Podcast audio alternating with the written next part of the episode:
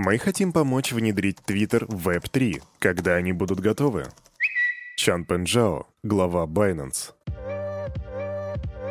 Хей-хей, салют, Криптусы! Привет, Крипто братва, Кирюха здесь, и команда Криптус желает вам потрясающего настроения. Поздравляю вас с новым месяцем, сегодня 1 ноября 2022 года, день вторник, и что? А это Daily Digest, дорогие друзья, и здесь мы делаем все как всегда. Сегодня мы сделаем распаковку рынка, а потом сделаем обзор новостей. Кирюха, о чем ты нам сегодня расскажешь? Я тебе, дорогой Криптан, расскажу о том, что скоро на рынке возможен рост. Я тебе расскажу про ложь и фат, о том, что у Тезера есть проблемы, и о том, что Илон Маск теперь один. Но обо всем этом буквально через пару мгновений сразу после странички нашего топ-спонсора. Крипто-кошельков много, но команда Криптус ставит лайк лишь одному. Мобильный DeFi кошелек OneInch. Здесь ты можешь покупать криптовалюту с помощью обычной банковской карточки. Ну и, конечно же, хранить, пересылать и обменивать свои токены по максимально выгодным курсам с доступом ко всем децентрализованным биржам. Расширь свои криптогоризонты с мобильным DeFi кошельком OneInch. Качай на Android и iOS. Ссылочка в описании. А теперь к распаковке. TX, мои ожидания на сегодня от рынка сугубо положительные. Покажи мне рынок, что у тебя... А, Нестандартно, скажем так, сегодня CSN дает рост 26%, OMI дает 9,1%, BNB 5,3%, Doge плюс 14,5%. А вот все остальные, а ну да, еще SHIB 5,1% и все остальные дают не то чтобы прям в рамках крипторынка это не совсем падение. Минус 2%, минус 1%, это по сути ничего, но таких пузыриков очень много. Но что есть, то есть. Давайте посмотрим на наших супергигантов. Биткоин 20 тысяч... А, я не дал свой предикшн по биткоинам. Ну уж извините. Биткоин 20 497, он практически не изменился в цене по сравнению со вчерашним днем. Эфириум 1589 баксов, капитализация рынка, ну, в принципе, радует мой глаз. 1 триллион и 19 миллиардов при доминации биткоина 38,6%. Так выглядит рынок на 1 на, на 1 на 1 11 2022. А теперь к новостной ленте. Фу. Каждый раз, когда я думаю, насколько глубоко сегодня придется погрузиться в пучину новостей, я думаю о том, насколько сильно придется задержать дыхание. И знаете, учитывая нашу первую новость, с дыхания придется задержать, потому что будет не то чтобы сыро, будет душно. А где у нас обычно душные новости? Ну, конечно же, в Россиюшке. Знаешь такого человека? Его зовут Антон Силуанов. Кто-то его знает, кто-то нет, а он, между прочим, министров, министр финансов Российской Федерации. И вот что он заявляет. Цифровые валюты. Думаю, что это будущее, поскольку наряду с обычным денежным обращением цифровые валюты обладают рядом преимуществ. Этот инструмент 100% находится под контролем Центрального банка, он прослеживаемый. Любая транзакция этой цифровой валюты видна Центральному банку, и различные неправомерные действия цифровой валютой совершить крайне сложно, практически невозможно. А ты что с самого начала думал, что он говорит тут типа про всякие биткоины, шмиткоины? Не-не-не, тут речь идет про CBDC или цифровую валюту центральных банков. По его словам, сейчас цифровая валюта находится в стадии становления формирования нормативной базы, и при этом в ряде стран цифровая валюта используется для государственных целей. Особенно интересно это будет для государственных трат, потому что государственные траты требуют проверки целевого характера. Цифровая валюта для этого, как никакая другая, лучше подходит. Так утверждает чиновник. Да, государственные траты мы охотно верим. Знаете, вот вам байка небольшая. Я раньше работал когда-то в баре санатория, и там был какой-то презимиум, президиум, я не знаю, как то пурга у них проходила. В общем, там были чиновники. И приходит один чиновник и говорит, а у меня нет налички, но я тебе позже занесу и тычет на... на груди у него значок Единой России и говорит «Слово чиновника!» У меня чуть лицо тогда не порвалось, но чашечку кофе я ему таки налил, а принес он Кирюхе бабки или нет, я тебе расскажу уже завтра. Идем дальше.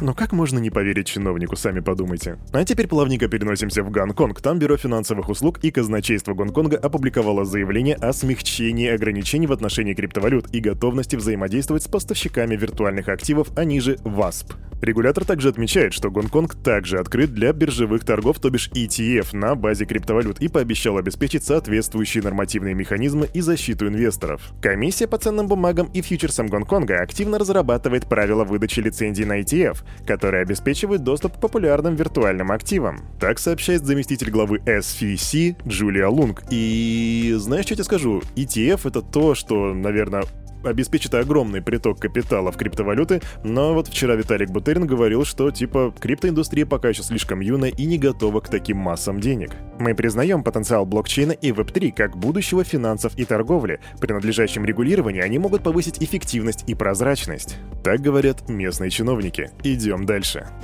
Крипто-братья и крипто-сестры, как вам сегодняшняя музычка? Если нравится, ставь огонек. А у меня тут для вас положительные новости. Украина, Индонезия и Россия зафиксировали наибольший рост принятия криптовалют в третьем квартале. Крипту постепенно принимают по всему миру, но у нас есть топ-3 лидеров за вот этот третий квартал. Итак, или квартал. Пиши в комментах, как правильно. Итак, в Украине трафик вырос на 143%, в Индонезии на 115%, а в Россиюшке на 88%. А если ты задаешься себе вопросом, а кто же у нас сейчас является абсолютным лидером, то крупнейшими рынками являются все еще США и Индия. Но тем не менее, вот эти вот новости о том, что крипта принимается, мы видим процентное соотношение, все это говорит, знаете, возможно, я немного утрирую, но вполне возможно, что в ближайшем будущем нас ждет рост. И это не только из-за того, что вот эти вот процентики в Украине, Индонезии и России, есть еще и другие косвенные моменты. Например, Binance Launch Pool. Они объявили о новом проекте, который называется Hashflow. А так как Binance ничего не делает просто так, подумайте сами, кто будет на медвежке запускать Launch Pool. Поэтому вполне возможно, что они чего-то знают, чего не знаем мы. И возможно, что-то еще знает даже Тезер. Потому что Тезер напечатали 1 миллиард USDT, то бишь капитализация этого стейблкоина возросла еще на 1 миллиард долларов. Добавь к этому всему беспрецедентный рост Доги, добавь к этому всему беспрецедентный рост Шибаину, попробуй произнести слово «беспрецедентный» и ответь себе на вопрос, а альт-сезон ли это? Начало ли это нового роста? Бычий рынок? Что это увидим уже в ближайшем будущем. Идем дальше. Беспрецедентный, а? Ну и слово же. А мы с вами переходим к новостям фада и лжи, и начнем мы с компании Bloomberg, которая, которая новостной источник. И вы наверняка знаете компанию Tether, которая выпускает стейблкоин USDT. Так вот, Bloomberg заявляет, что Министерство юстиции США возобновляет проверку по факту возможного банковского мошенничества руководителями Tether. Причем они делали это и раньше, и Tether раньше опровергали их слова, говорили, что все, все это манипуляция, что все это фад, что все это неправда, у них истаревшая информация, и вот в этот раз, 31 октября, команда Tether вновь опровергает сообщение сообщение Bloomberg. Распространение ложной информации является самой большой угрозой для индустрии криптовалют, существующей в настоящее время. Bloomberg перерабатывает старые новости, которые не соответствуют действительности. Также в компании подчеркивают, что они находятся в постоянном диалоге с правоохранительными органами, в том числе и с Минюстом США. И вот вопрос от Морфеуса в двух пилюлях. Кому ты веришь больше, Bloomberg или Тезер? Твой ответ в комментах. А на этом новости лжи фада не заканчиваются. Есть такой журналист Колин Ву, у него достаточно хорошая репутация, и он со ссылкой на свои источники сообщает об отставке SEO и финансового директора биржи Хуоби. По его данным, в компании не исключены широкомасштабные увольнения. Однако тут практически сразу резко подключаются представители биржи, и они опровергают озвученную ВУ информацию. Высшее руководство Хобби Global выполняет обязанности в обычном режиме, а слухи о масштабных увольнениях не соответствуют действительности. Дорогие друзья, я считаю, что слоганом сегодняшней этой недели является утверждение «не соответствует действительности», поэтому на все вы можете отвечать «не соответствует действительности». Серьезно, это словосочетание как будто молотом бьет по камню чужих утверждений. Такое оно мощное. Идем дальше. А от хобби мы не уходим далеко, потому что сейчас новость будет про их стейблкоин, который называется HUSD.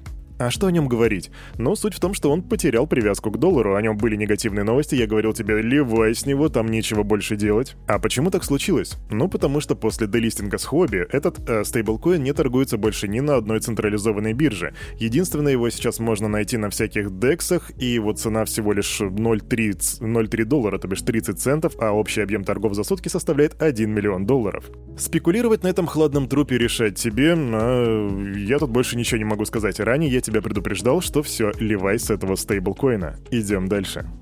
Две быстрые новости про Твиттер. Первое — это подтверждение новости о том, что э, Сэм Бэнкман Фрид инвестировал в Твиттер от 50 до 100 миллионов долларов. Эту информацию подтверждает Деблок, и сейчас можно оценивать его долю в компании как 0,1-0,2%. Не то чтобы совсем решающий пакет акций, но тем не менее 100 лямов, дорогие друзья. А вторая новость о том, что Илон Маск распускает совет директоров, который состоял из 9 человек, и теперь он является единственным директором. Илон — монополист. Блин, я уже представляю представляю себе, как он ходит, у него такая увольнятельная пушка, знаете, она стреляет расчетами и такая прям пф, уволен, пф, уволен, пф, уволен.